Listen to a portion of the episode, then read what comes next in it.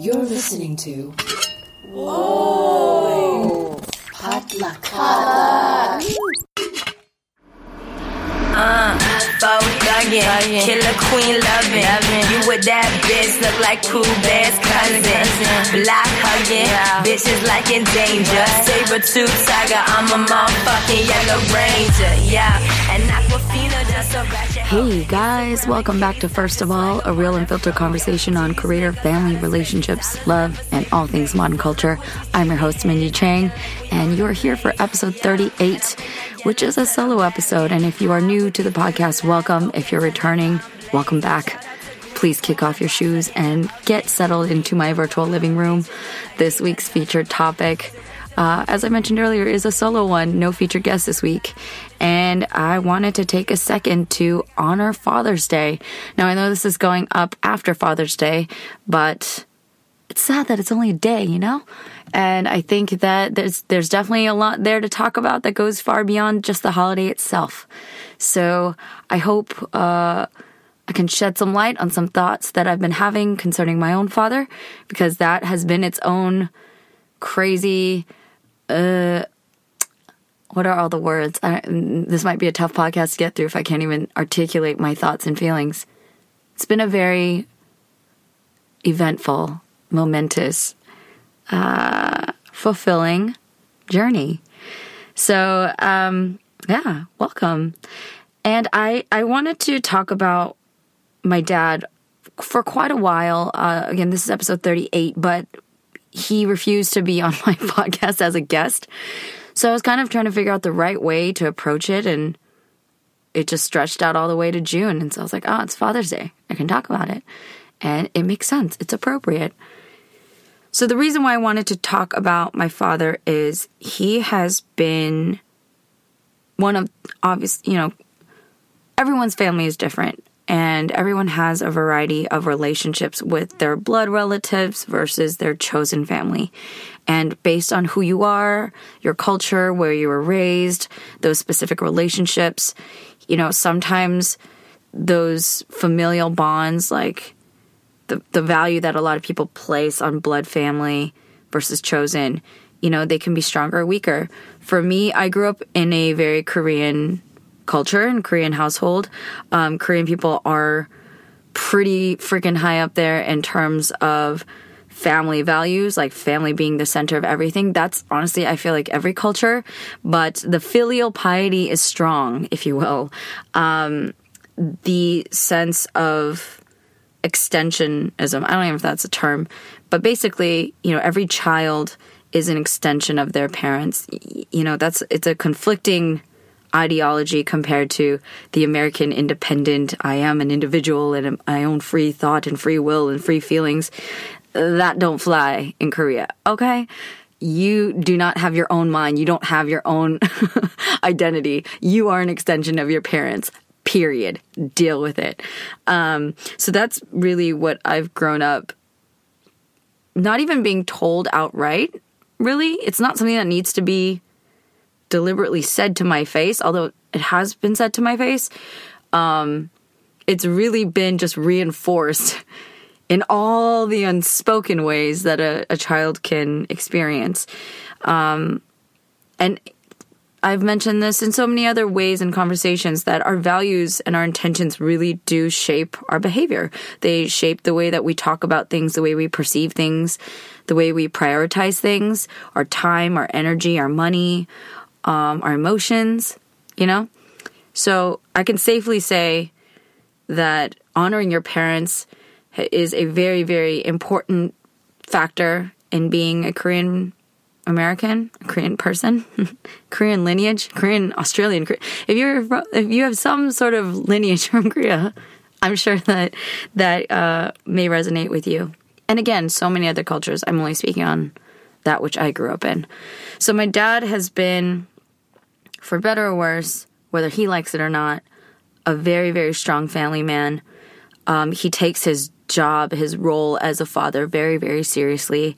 And I would also say that Koreans have, you know, until pretty recently lived in a severely patriarchal society and um, still struggle with that. There's still a lot of inequality, a lot of uh, misogyny, a lot of the the values of very specific heteronormative gender roles for men and women, um, specific characteristics that go hand in hand with that you know, the personalities, the behavior, being a lady, um, what it means to be a, a, woman versus being a man. All those things are still, you know, up for discussion. They're still very much adhered to in a lot of ways. So my father has been a very traditional man, I guess is the best way to describe a very conservative guy. Um, not as conservative as, as I thought because I've discovered a lot about my dad in the last five years, which have surprised me, some pleasantly.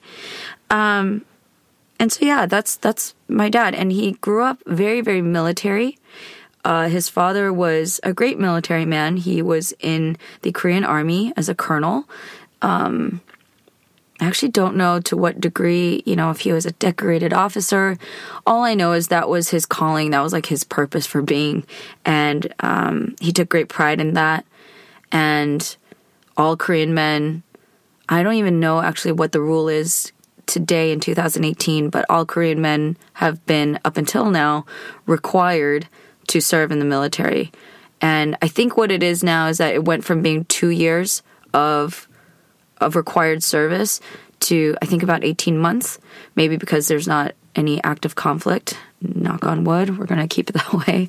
Um, but yeah, my dad is, you know, grew up with a very strict military father. He's the first son. Um, also, placement in a Korean family in terms of what order you are born, in terms of your siblings, that colors, you know, your upbringing, the expectations that are put upon you, the way you're treated. Um, so yeah, my dad's the first son of my grandfather, and um, he's a Libra. I just figured this out. It's so crazy. I've been into astrology. I never applied that to my own parents until the last five years, which is bonkers. Um, he's an intellectual. He loves science. He loves physics. He loved his engineering degree. He loves airplanes. Um, yeah, my dad's a very kind of cut and dry person. So, in being my father's daughter, it's taken a lifetime more than a few decades in figuring out how to talk to him. Now, what I can share about myself is that I feel like I came out of the womb and I was just immediately a daddy's girl. Now, it's weird to call it that because when I reflect on our relationship, the amount of the amount of if we like did a data analysis on how much time we have spent together and out of that much time how much we fought, that's like the vast majority. I'd probably be like a B plus, A minus student. Um, it's gotten better over the years, but you know, it was we mostly fought. We mostly disagreed with each other. I mostly rebelled against him. Everything he said and did and thought. I would be there to point out how it was wrong and um, biased or prejudiced or misguided or ignorant or just plain stupid. Like that was me. And so it's weird to call myself a daddy's girl because I was so, I've always been really combative with my dad. But the reality is, I've cared about my dad in this very specific and special way that when, you know, now that I'm an adult and I see how my friends and their fathers are and how I see daughters and um, like little girls and my friends who are men and watching men become fathers and have daughters, there is a very special bond that daughters can have with their fathers in terms of kind of being an emotional guardian. And that's how I felt with my father.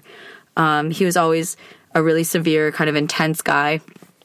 But I remember my earliest memories of being around my dad was this feeling of protectiveness and feeling like I just needed to make sure he was okay. I needed to, you know, watch out for him. I, I detected early on that smoking is bad. I didn't like the smell. So since I was really, really young, I worried about my dad and his health. I wanted him to quit smoking. I wanted, you know, I just you know, children are smart people. You know, they don't need to have the reading capability to read the surgeon's warning to know that smoking is bad. I just instinctually knew those are not good, and I don't think my dad should do that. And then once somebody told me, you know, Minji smoking's bad, like I was like, my father can't do that then. And I read Beverly Clear- Cleary's uh, Ramona series, and there's a book where Ramona she like rips up her father's cigarettes and, and flushes it down the toilet. So yeah, I took the creative liberties inspired by Beverly Cleary to do the same to my father. and I ripped up his cigarettes, I flushed them down the toilet. I got in trouble. But yeah, that was the kind of little girl that I was. And so it's just really funny because um, my dad definitely did dote on me when I compare how he has been with my brothers. I have two brothers, an older brother and a younger brother. Um, I'm much closer in age to my older brother than younger. So I always had a direct comparison of how my brother was treated, the things that my brother liked and what he did, and me as a girl, what I liked, what I did, and how I was treated. And I could say pretty early on, I detected a difference. He was really hard on my brother. Um, he had a lot, but then my brother was also like a much more rambunctious, outgoing, adventurous child than I was. Kind of a troublemaker. I'm just saying, Oppa, I love you, but let's be real. Um, I was always scared of everything, so I just didn't get in as much trouble as he did. But yeah, my dad was just really tough. And so that's just how I've known my dad. Um, and maybe it's like overkill to say that, but I feel like instinctually, I not only was protective of my father, I instinctually knew that there was like something wrong, but something hurting. I mean, you don't get that protectiveness out of there's like it's different when you're like a guard dog and your just instinct is to guard and protect. Like that's one thing. But I feel like I always just needed to make my dad feel better. You know? I don't know if anybody else out there feels me, but that's how I felt. That's how I've continued to feel my entire life. And that's hard because you know, they're much harder things, but it's hard because it's someone who's so influential on you. It's someone that by societal design and by your own instinct as a person, it's someone you want to make happy. It's somebody that you want to please. It's somebody that you want to validate you and to care and to see you and to you know to care and to love, right? And it's a very two-way street. I wanted him to know I love you, appa. Um, I'll do whatever I can do to take care of you and and you know, make you proud. But I also like wanted to be loved back. I think any kid is just longing for their parent to embrace them, shower them with kisses, tell them that they're great, that they believe in them, that they're proud of them. And um, I would say the first five years of my life, my dad was like a doting father, very affectionate. Um, I grew into a tomboy after five, and there's just I don't know where my sass kicked in, but at some point things definitely did change. Of course, puberty changes everything. Um, I was a boy crazy girl, like right out the womb, probably. I liked guys as soon as three or four years old, and uh, in that way, I feel really bad for my dad because I have friends who they haven't like they didn't start liking guys till maybe like middle school. I'm like, wow, your parents got like 13 years of you having no boy drama. That's amazing. Mine, even though I didn't share this with my parents, I was living in boy drama since preschool. So it's just, it's very laughable. And in that way, I'm like, oh, my poor father. Because he was raised in like post war Korea and, you know, he was only, he only dated and loved one woman, which is my mother he didn't get any guidance. No one sat him down and had a heart to heart with him about the birds and the bees or his feelings or his changing body or his masculinity. No one gave him any of that. You know, he's just kind of like thrown in the damn river. Like not even just a river, it's like a rapids. It's dropped in the rapids and he's they're like, "Go. Swim. Figure it out." By the way, here's some boulders. Um but it's also kind of reflective because he was like that. Maybe things were rockier. I don't know. But in any case, he inherited, not inherited, he birthed, he helped, he, my mother birthed, but he helped create two, um, two, I don't know how to describe my brother and me.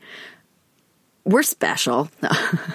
we're not more special than anyone else, but we're definitely just not your run of the mill hey, I'm just going to read a book and enjoy my life. Like, no, I need to climb this. This is my brother. I need to climb this and take this apart and I need to build this and then break it and then I need to build a volcano out of manure was fertilizer. And like for me, it's like everything hurts me. I'm so sensitive. I have to cry about everything that scares me, makes me mad, makes me too happy. I don't know. I was just like crying all the time.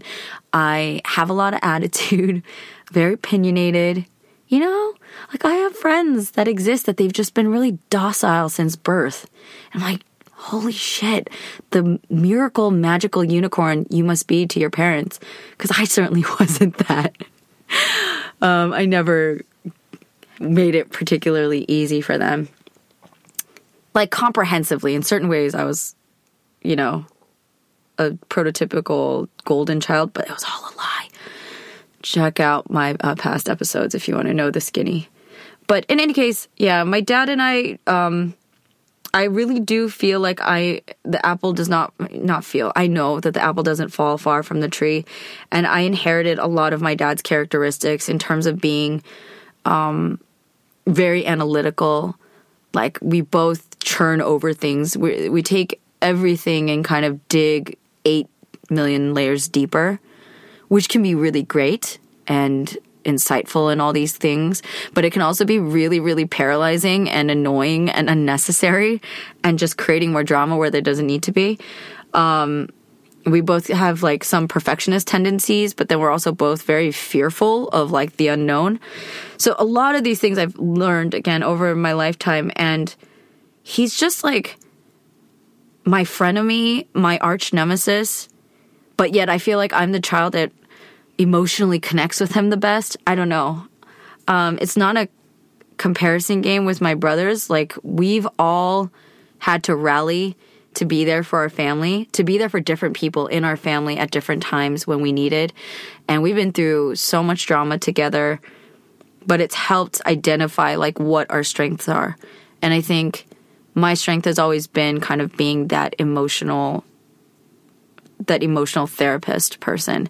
And just instinctually, I always felt like my dad and I, I got my dad a little bit better. Um, maybe also gave him the benefit of the doubt more. Um, because it just didn't look, I, I'm not a man, I'm not a guy, so I don't hold him to the same standards as I would myself because I'm not a guy. I have more compassion sometimes, I think, for my father than, um, than other people can. Just like I see through the bullshit, you know, I see through his guardedness. I see through what he's trying to hide by how he's hiding it. Um, his repetition, what he fights about. And then also, I honestly credit, I was like, this is why I'm an actor. I've been studying the human psyche and the human condition for my entire life. And I've had like the best specimen ever to examine because him and my mom have been, they've been a hoot. So all that's to give context to who I've been and who my father is, and um, you know, understanding more of my family history, learning from my grandmother within less than 10 years. It's probably been about five, six years that I found out that my grandmother escaped North Korea uh, in a quite traumatic way. She almost died. Her siblings almost died. She is the oldest of six. So I just feel like it's interesting because my grandma's the oldest, my dad is the oldest, my older brother's the oldest of the oldest, and I'm the oldest girl. Um, there's a lot to kind of learn and process that nobody else has. If that makes sense. I think that's just what happens when you are the oldest in your family. You're the guinea pig, and um, you're going to have to learn things and process things without certain other people potentially being your guide, right? I'm very grateful that I had my older brother. Um, but my older brother had to figure a lot of things out about my parents that I'll never have to deal with. My dad had to figure a lot of things out that his younger siblings never had to deal with. And he took the brunt of a lot of hardship, you know, growing up with, you know, my family, my grandparents being the way that it was in post war Korea, having them having fled, or my grandmother having fled from North Korea to the South and reuniting with her parents who she had lost, um, being matched with my grandfather. And there's just so much for me to process because it's understanding a person through a specific lens your entire life and then learning facts and context that either negate what you assumed or completely validating it. Like you're like, oh my God, I didn't even know, but that makes so much sense. I was totally right. Like I knew my father had experienced some major trauma. I just didn't know to what extent or how how that had played out.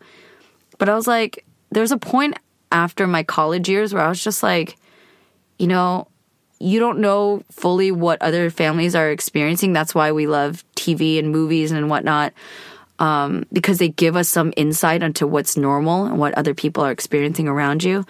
I knew my father had a lot of anger. Um, that was easy to see. But once I started really identifying why, and it was funny, once I started becoming an adult and going through my own bizarre, you know, my own drama and trauma, um, the stories that started coming out much later, obviously when I was a bit older, really started to connect a lot of dots.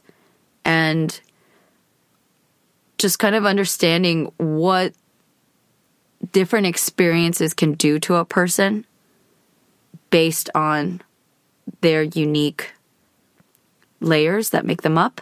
The fact that my dad is Korean male, firstborn, born in the 50s, in Korea right after the war to parents who were put together by a matchmaker.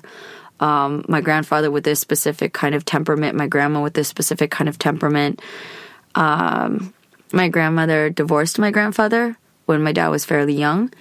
And I, to this day, haven't personally heard of any other Korean grandparents that divorced. Um, I'm sure there were, but it was extremely, extremely rare. So I can only imagine what my dad would experience at the age of six to lose his mother, to be to stay with his father, his two younger siblings, and to have his mother leave when literally nobody in his community and surroundings, no one around him ever had a divorced parent, you know. Um, what kind of conversations that would create between his parents and him, how that was explained, probably not explained to him, possibly manipulated or leveraged to him. Um, I've just heard and learned a lot of different stories. And it's taken me a lot through my own pain and through my ability to have compassion and empathy to eventually, over time, truly learn how to forgive my dad for being who he is. And I think those are the beginnings of how I learned how to talk to him. Because, like I said, a vast majority of our relationship was fighting. Um, it's not that my father lacks intelligence. I knew from a very young age that my dad's a really smart guy. Uh, he knew English really well, and I know that my a lot of my friends who are children of immigrant parents, a lot of the immigrant parents struggled a lot more with English than my father did. Um, he came to America around 23, at 23 years old with very, very little English under his belt, but he learned it quickly and really well. Like his vocabulary and his grammar is pretty phenomenal for somebody who learned a second language so late in life.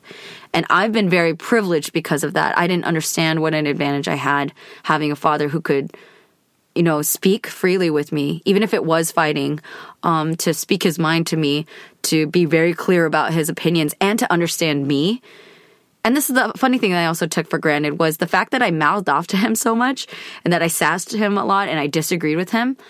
There are other situations. I'm not saying it's right. I think it's terribly wrong, but there's a lot of other situations where my ass could have just gotten beat and I wouldn't be able to say any words edgewise, you know? So, not that it's like I'm profoundly grateful, but to a degree, I'm grateful that for the guy that my dad is and has been, the fact that he let his daughter mouth off to him, it's kind of kind of crazy when I look back. Um, because if he was as severe, I mean that's a spectrum, right? But if he was as severe as I'm had envisioned him or had built him in my head to be, I think he could have been a lot worse because I have a mouth on me. Um. So yeah, I mean, it's it's just different, and it's really taken a lot for me to start looking at him as a person rather than my dad. and that's such a cliche thing that a lot of people say. Um, it's usually somewhat when people get into adulthood when you can differentiate the relationship that you have with this individual who you've who you've projected certain expectations of your own because they play the role of parent and that is all that they are to you. They're not a person with dreams and beliefs and desires and regrets and failures and triumphs. They're just your parent. They're your guardian. They're the piggy bank. They are the driver. They're the person who helps you get things that you want. And when you are living in that paradigm for so long, yeah, it's really freaking hard to see them as like, dude, my parent is actually like a really cool cat. Like, my dad's really witty. He's funny. He's such a sarcastic butt face. Like, I love him. And a lot of that just kind of fell by the wayside for a lot of my adolescence and young adulthood. And it makes sense. I'm not, it's taking responsibility, but kind of sucks where I realize, like, man, I missed out on a lot of times I could have been getting along with my dad. But then I try not to get too caught up in that because I'm like, well, my dad was really hard on me. So there wasn't a lot of room to be like buddy buddy all the time. In any case, it all makes sense. But empathy and forgiveness is still something, honestly, at this point, I think I'm pretty okay with. But I talk a lot about this with friends when we get into deep discussions about our parents, when we when we kind of dive deeper. A lot of my friends are parents now. Um, and every day more and more of them are becoming parents. It really is that kind of the early 30s time where it's happening. And it's just so daunting to me to watch my friends who I've seen, you know, with their heads in toilets or crying over um, a breakup that with some person that they ultimately didn't really care that much about. All these, you know, silly things like watching them be ridiculous and be a student and all of us figuring stuff out. And now they're like creating other human beings and bringing them into the world. All of these things have been really eye opening for me. They've definitely colored my understanding of myself and what it requires of a person to be a parent. You know, like to be responsible for someone else's life. And my first version of that has been my little brother, who's 10 years younger than me. And the level of protectiveness that I feel about him, his life, his decisions, his friends, his surroundings, you know, what he does, how he feels, that's only a fraction of, I'm sure, what my parents have gone through, for sure. What I will go through if and when I become a parent. And honestly, being a leader in collaboration, you know, every step of the way, I've been playing different leadership roles, but that level of like being responsible for someone, the outcome for other people, that really does teach you a lot about it's not all about you. You are responsible. You're beholden to these people. You're the leader of this group. You're the president of that club.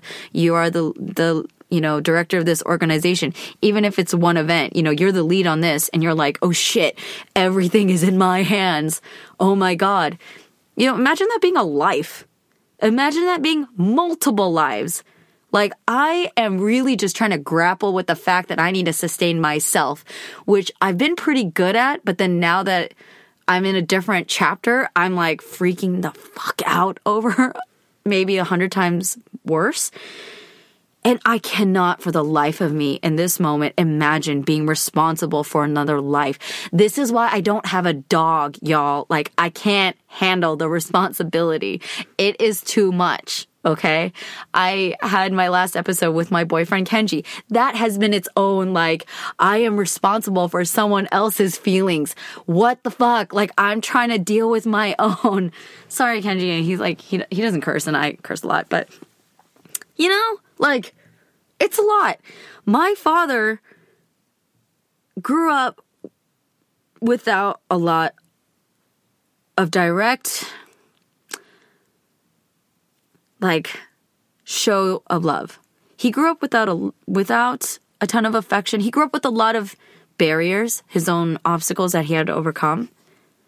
And then like now it's so much easier for me obviously to to take all of that in, to realize that he was this young guy in his early 20s, which to me, I'm like, you were a child having children. I'm sorry, you guys. You may have graduated college, but I think you're children. I was a child. I look at photos doing my friend's bachelorette party this weekend. I did a little bit of a walk down memory lane, and a lot of those photos, I was like, holy shit, I was so dumb. I did not know what I was doing. I thought I did. And you know what? That's like the beauty of youth. But like, wow the the gravity of the decisions I made when I had zero understanding of what life really was in a lot of ways, it's kind of baffling. But more power to you. That's part of becoming a grown up. Just do it. But you know what I mean? Like my dad was in his early 20s. He grew up in a certain way and I just need to start to understand that. And one of the fights that we had three years ago. It was right before my 30th birthday. That's actually the last time I remember us having a huge blow up fight. Um, three years, bless. Um, I knocked on wood because please let that be the case.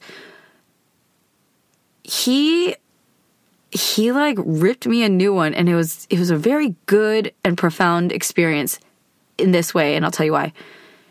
I basically got in a fight with my dad. We disagreed again. Like, we just have really polar opposite views on what we think is right or wrong in any given conflict. Um, my dad was really upset with something someone in our family had decided to do, and I was very staunchly against his upsettedness. I thought he had, he was ridiculous and idiotic to disagree. Like, to rain down on this family member and say, you were wrong for XYZ reasons. You didn't think of da da da da. I was like, fine. That's your opinion. It's a wrong opinion. and this is why. And I proceeded to like lay it on him. And I had driven up from LA to like help my dad out for about a week um, in the midst of this like tough family moment. My grandfather had just passed away. And we had made it three days very civilly and very cordially, and everybody treated us like we're we're like dry brush about to light on fire with the wrong glint of the sun. Like that's how my family treats my dad and me when we're alone together. And rightfully so because 3 days into it we we just blew up. And I had just years of resentment and years of exhaustion of his in my eyes, of his pettiness, of his stubbornness, about the the severity. It wasn't even like his opinion, it's the intensity to which he believed he was right and everyone else was just fucking stupid.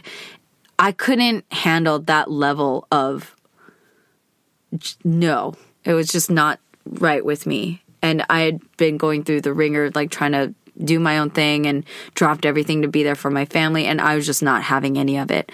So we fought. And then I think probably within 48 hours, you know, we we always try to kind of bounce back from these fights quicker. And I do my best to kind of just apologize and, and acknowledge what I did wrong. Not necessarily over apologizing, but setting an example, like leading by example kind of parenting my parent. And that's something that does happen over time. I apologized to him. We were out getting lunch. I believe we were eating pho. And when we were eating, you know, I did, I have a tendency, I did have a tendency to kind of coddle my dad and I try to just make him feel better about himself. And he, he has a, had a hard time kind of being the bad guy. He's always played bad cop in my family. And I realized how sucky that must be. You know, he's like, I'm going to do the dirty work. Fine. If someone's got to say it, someone's got to be the disciplinarian, I'll do it because y'all aren't going to grow up right unless somebody puts their foot down. And my mom always was like the affectionate, nurturing one, even though my mom could be a total hard ass too. Um, but my dad always assumed that role and it fit him and he, he was fine with it. But I think over time it could definitely take a toll in terms of like watching his children always protect and side with mom versus dad to talk to him in a certain tone and to be defensive to him and never accepting anything that he said. I think it's definitely taken a toll over the years and that really hurt my heart to realize. Um, but when we talked, I was kind of taking that, assuming that role again of being the peacemaker and being like, you know, Appa, I appreciate you. you know, we appreciate you so much. We're very thankful, like speaking on behalf of my brothers, just you've done a lot to sacrifice and to come to America and to be here with us and to drop everything and, and create a better life for us. And he just looked at me and he was like, You're so full of shit. I might have said this on a different podcast, but I'll repeat it because this conversation changed my life. He looked at me and scoffed at me and was like, You're so full of shit. And I was like, uh, uh, What? I was blown away that he did not immediately receive my sincere and earnest compliment with open arms and then hug me and pat my head gently and be like, Oh, yes, dear daughter, thank you. Thank you for appreciating me. No, there was none of that. It was, You're so full of shit. That was the answer I got, guys. This is my dad. So then I was like, Why am I full of shit? Please enlighten me. And he just like laid it all out. And he said, I was not thinking of you when I came to America. When I came to America, I was sacrificing nothing because there was nothing for me in Korea. I went to where there was a better life. So don't make it sound like I sacrificed all this stuff for you. I went where I was supposed to go. And I was like, well, shit. Okay. Yeah. I respect that and I relate that, relate to that. And I was like, wow. So I just got schooled in that sentence. And then the next, he's just like, I was a young man. I was in my 20s. I had ambitions. I had a life that I wanted to ha- lead and things I wanted to do. And it was really in that conversation that I think I genuinely, really for the first time looked at my father as like just a man. And that altered a lot of my ability to empathize with him, sympathize, to have compassion for him. Because really feeling that changed because I can have sympathy for so many other people. Why is it that, like, with my dad, because you, you, have layers and years and years of personal pain and torture and trauma. That's why. You know, it's hard. It's hard to untangle those feelings from within your body and your soul when someone has frustrated you that much or made you cry or when you've yearned and just like wanted them to approve of you and they've given you, they've rained down all their thoughts and feelings on you and given you everything except validation or like, Hey, I'm proud of you. Hey, I believe in you. None of that stuff had existed up until that point, really. You know, there are definitely moments where my dad has been tender and sweet and loving, but it's like his version. You know what I mean? It's not like he's Danny Tanner. He's like, well, Minji, again, stroking my long black hair. You're, you're just my beautiful daughter and I just love you so much and I just want you to be happy. No. My, my dad's main thing that he said to me is like, just cause you're happy doesn't mean I'm happy. He's been saying that to me since I was like eight.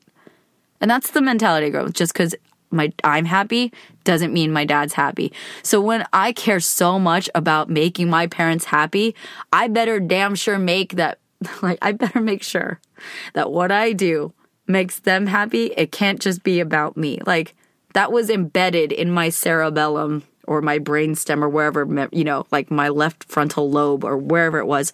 It was put there and like packaged and tightened and like just branded right in there to remember just because I'm happy doesn't mean my dad's happy. So like all of that, all of that exists and then some. That's just like tip of the iceberg, y'all. I, I mean, I know there's a lot of people out there who have your own layered, complicated relationship with your parent or your parental figure. You know, that person that you've looked up to and you admire and you love and you respect and then you kind of hate and you're like, the fuck is wrong with you? Why can't you just like be there for me? Can't you just like let your guard down for a second? Can't you just like not be such a stubborn shit for a second? Like, why can't you just love me the way that I need to be loved? Learn my love language. I've been killing myself for you and you don't even get it. You don't appreciate it. Why? Right? Um, I felt a lot of those things with my dad. But that moment was a breakthrough to see my dad as a person. And that sounds so simple, but it's very, very hard when you've been looking at a person one type of way your whole life. And that's a challenge that I really put out in the universe for anybody, you know, not just fathers, but fathers, I mean, there's just, it's such a loaded name and it's such a loaded role. Um, we liken a lot of our deities, like, you know, the the figures in in religion and in faith. We there's a lot of like father figures. I mean, I would like for there to be more mother figures too, because I believe both have such, you know, strong and weighted importance in our lives. But for me, I grew up Baptist Christian. I don't necessarily call myself such now, but I grew up with a very much like Father, the Holy Spirit, Heavenly Father, right? And just like the weight of that, it just builds expectations, it builds so many things. So it's not easy to just disregard it. Um, and again, that depends on who you are. But for me, it was really freaking hard. And so understanding that really changed the way I could approach my father, the way that I could kind of compartmentalize him and look at him more objectively. And prior to that incident, actually, um, you know, for me, moving out was a big deal in terms of changing. That was the beginning of changing my relationship with my dad because as soon as I moved out right after college, I came back from college and I lived with my family for about seven months or less, and I was gone. Like I could not do it. Um, you know, it's like the out of sight, out of mind. Yeah, your parents don't want you there. It's they you being there and then being able to monitor everything that you do and see when you wake up and go to sleep and when you eat and when you don't and how hygienic you are and uh, you know, if your shirt's wrinkled or whatever. It just you just need to figure that out on your own. Like I'm very American in that way. There's a lot of friends that can like live with your parents until you're married or whatnot, or even after that. I'm like, hell no, I can't do it. I'm an independent woman. I don't need you breathing down my neck and asking me where I am when I'm out to dinner with my friend at eight o'clock at night. Um, but moving out and being really independent did change my relationship with my father, and it allowed us to not have all of the stressors of being around each other weigh on us and it made him miss me. It made me miss him. My parents in general, I appreciated them because we weren't in each other's face being annoying to one another all the time. Um, and it helped him build pride, in, like being proud of me because I was a self sufficient young woman um, and that helped me feel good in my skin. And it made me learn what it was to like have to earn a dollar and pay my own freaking bills. And those, that's like the beginning steps of starting to really relate more to your parents and to understand the turmoil that they're going through and the priorities that they're juggling with, the things that they have to put on the back burner in order to feed these hungry mouths, you know, that they created. And you know, that really altered a lot for me. Um, it made us fight less. It didn't make the fights go away again because that continued on for like another eight years. But that definitely changed. And then somewhere in my later 20s, um, I just started agreeing with my dad. So, another challenge for you guys if you're struggling to figure out how to talk to your mother or father, whoever it is that's so problematic in your life. Like, if you have a tendency to always fight with them and always have a rebuttal for everything that they say, try saying yes like once because that's all it took for me. My dad loves to throw shade and give give people shit. Like that's his way of loving people a lot. That's the way that he messes with people. It's his way of being affectionate. Um, again, he didn't grow up in like a house full of cuddles and bubbles. He grew up with a really tough dad and, you know, without a mom you know, had a stepmom who had children of her own, and like he didn't he didn't grow up with the same cuddly full house kind of stuff. So he grew up with a more sarcastic, jokey manner, and but that is also tied with his parenting style. So in my eyes, he was always criticizing me. And he wasn't joking a lot of the time, especially when I was younger. He was just criticizing me, telling me, um, you know, things about all my habits, about my eating habits, my brushing my teeth, flossing, cleaning, um, what else? My attire. That was like a big deal. Um, he'd always lecture me. There's something he could lecture me about. Um, but he'd always lecture me on dressing more like an adult and less like a college student, especially because I look young naturally.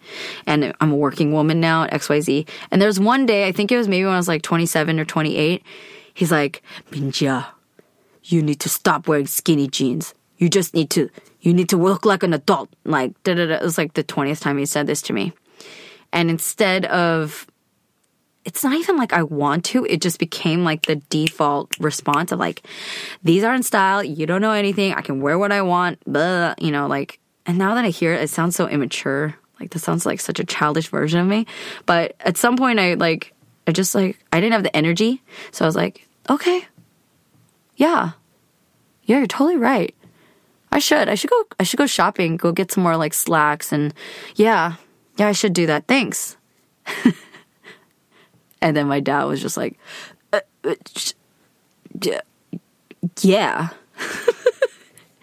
a yes can go a long way, everyone. Just agree. Stop disagreeing. Um, I disarmed him with a agreement.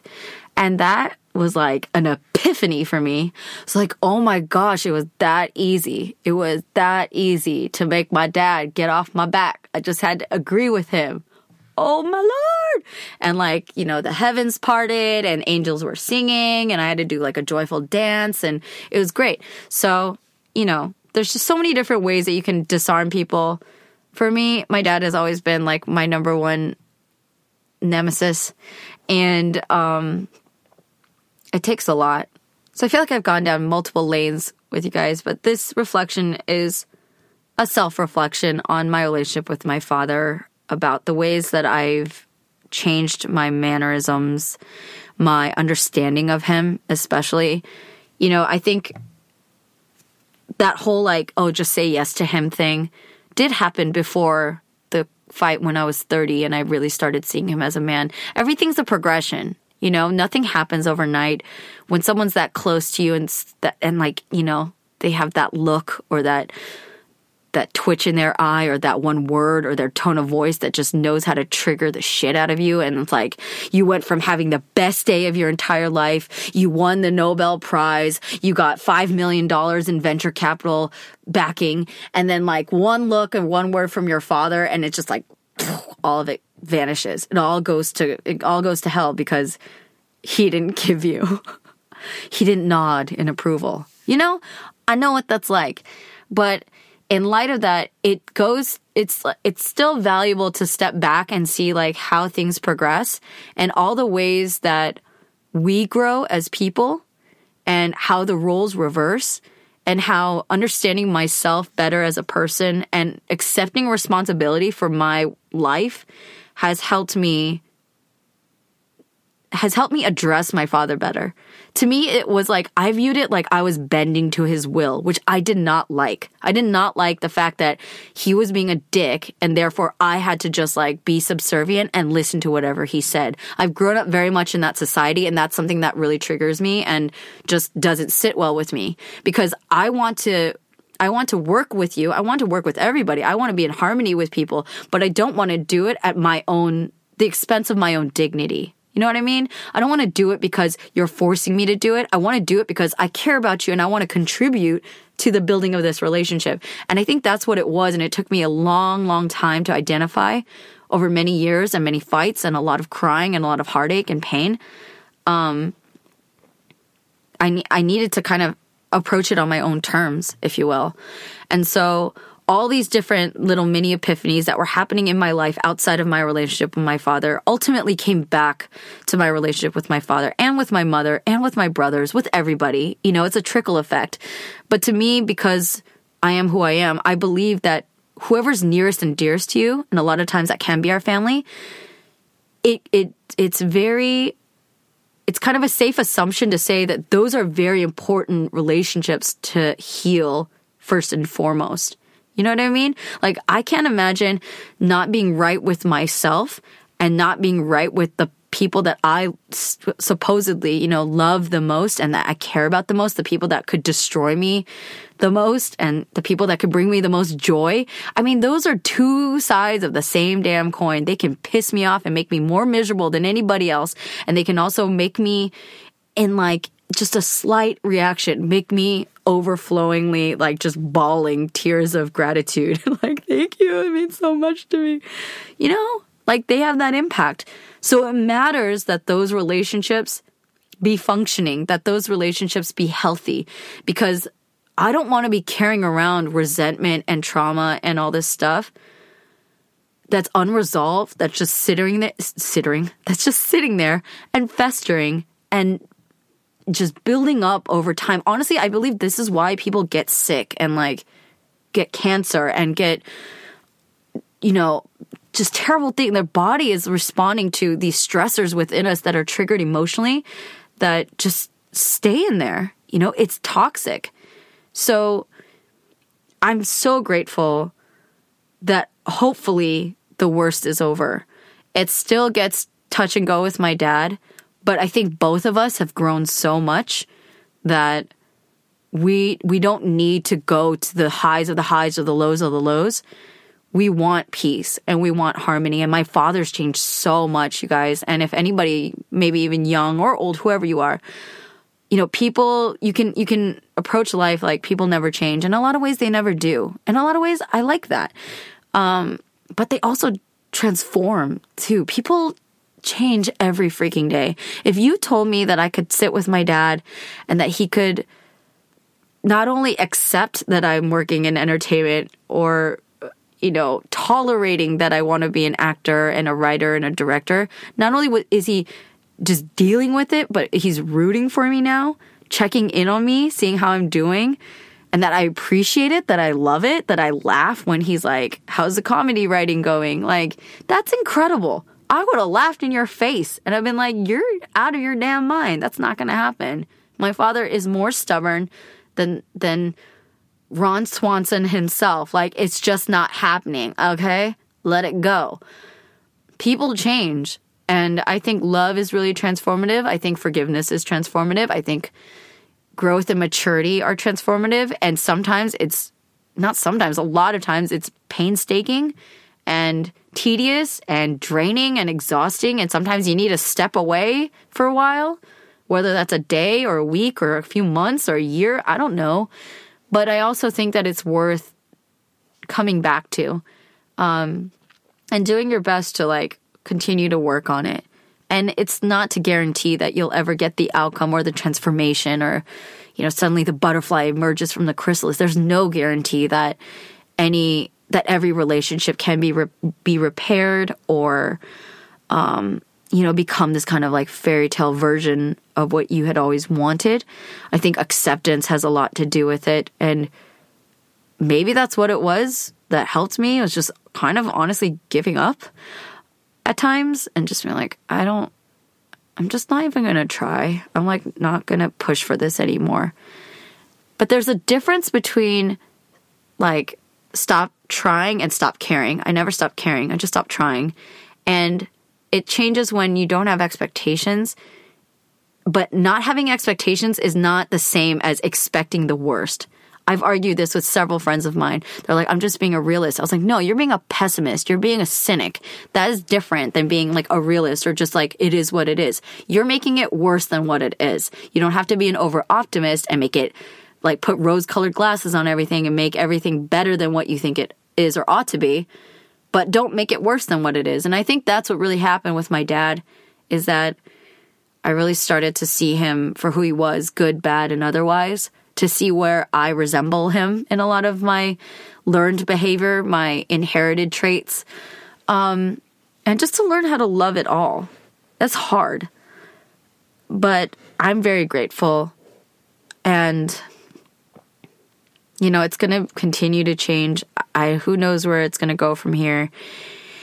And there's still a lot of growth to do. I'm still working on my dad becoming more vulnerable and in the process of that realizing how invulnerable I am. Also, shout out to my Patreon patron and subscriber, Long Vo, who sent me this really fantastic YouTube TED Talk um, by Brene Brown on invulnerability. And that will be its own podcast episode. But it definitely, first thing I thought about was my relationship with my father and also recognizing in myself like my own fear of fear of like the bad happening and also the good. They kind of go hand in hand. So, in any case, I hope that this longer than expected reflection of Father's Day helped somebody out there. Um, it's a tough time right now. I think there's a lot of sensitivity around parents and family, especially because of what's going on in this current day. I don't know when you're listening to this episode, but this is going up in June of 2018, and there's some horrific bullshit happening on our borders with immigrants and like with children being ripped apart from their families and I'm not a parent myself but there are many people that I love and there's many people that love me and my parents would as tough as my dad has been on me, as miserable as he has made my life in a lot of ways, I've never doubted for a second that he loved me. Um, and that's, I'm very, very lucky for that. And to know that we're damaging those things and that there are children being traumatized, it's creating a lot. There, there will be a consequence to this. You know, this is not just like a deterrent for people to get scared to not illegally immigrate into the United States. This is creating a lot more, a lot more hurt than the dumbasses in office will recognize. Like, it is frightening. So, I'm saying this to keep it real. And the only antidote to this is love. That sounds really cliche. I don't care because it's what I believe is true. Love is not just feelings and it's not just an idea, it's action. It's showing up for people. It is persevering through some really dark times together. It's going out of your comfort zone. It's sacrifice. It's courage. And that takes form in a lot of different ways. So that's what I mean when I say love is the antidote. I need to figure out what I can do, my tiny part. You know, everyone's figuring out what to do with their tiny part. And even if it's not becoming political about these things, but simply being kind to one another and forgiving one another, especially again to the people closest to you. You have like even as like grave and ominous as I'm making it sound, like there will be consequences to these children being ripped apart from their families. There's so much that can happen with one repaired relationship, with one I'm sorry or, or one I forgive you. And that doesn't even have to be out loud, you know? You can just do that for yourself. You can write that down. You can write it in a letter that never gets sent. But there's something about that process that is very, very liberating. And it's a process. It's not going to be like, oh, one thing happens and then everything falls into place and everything's good after that. Obviously, we're not we're not delusional. You know, we live in the real world.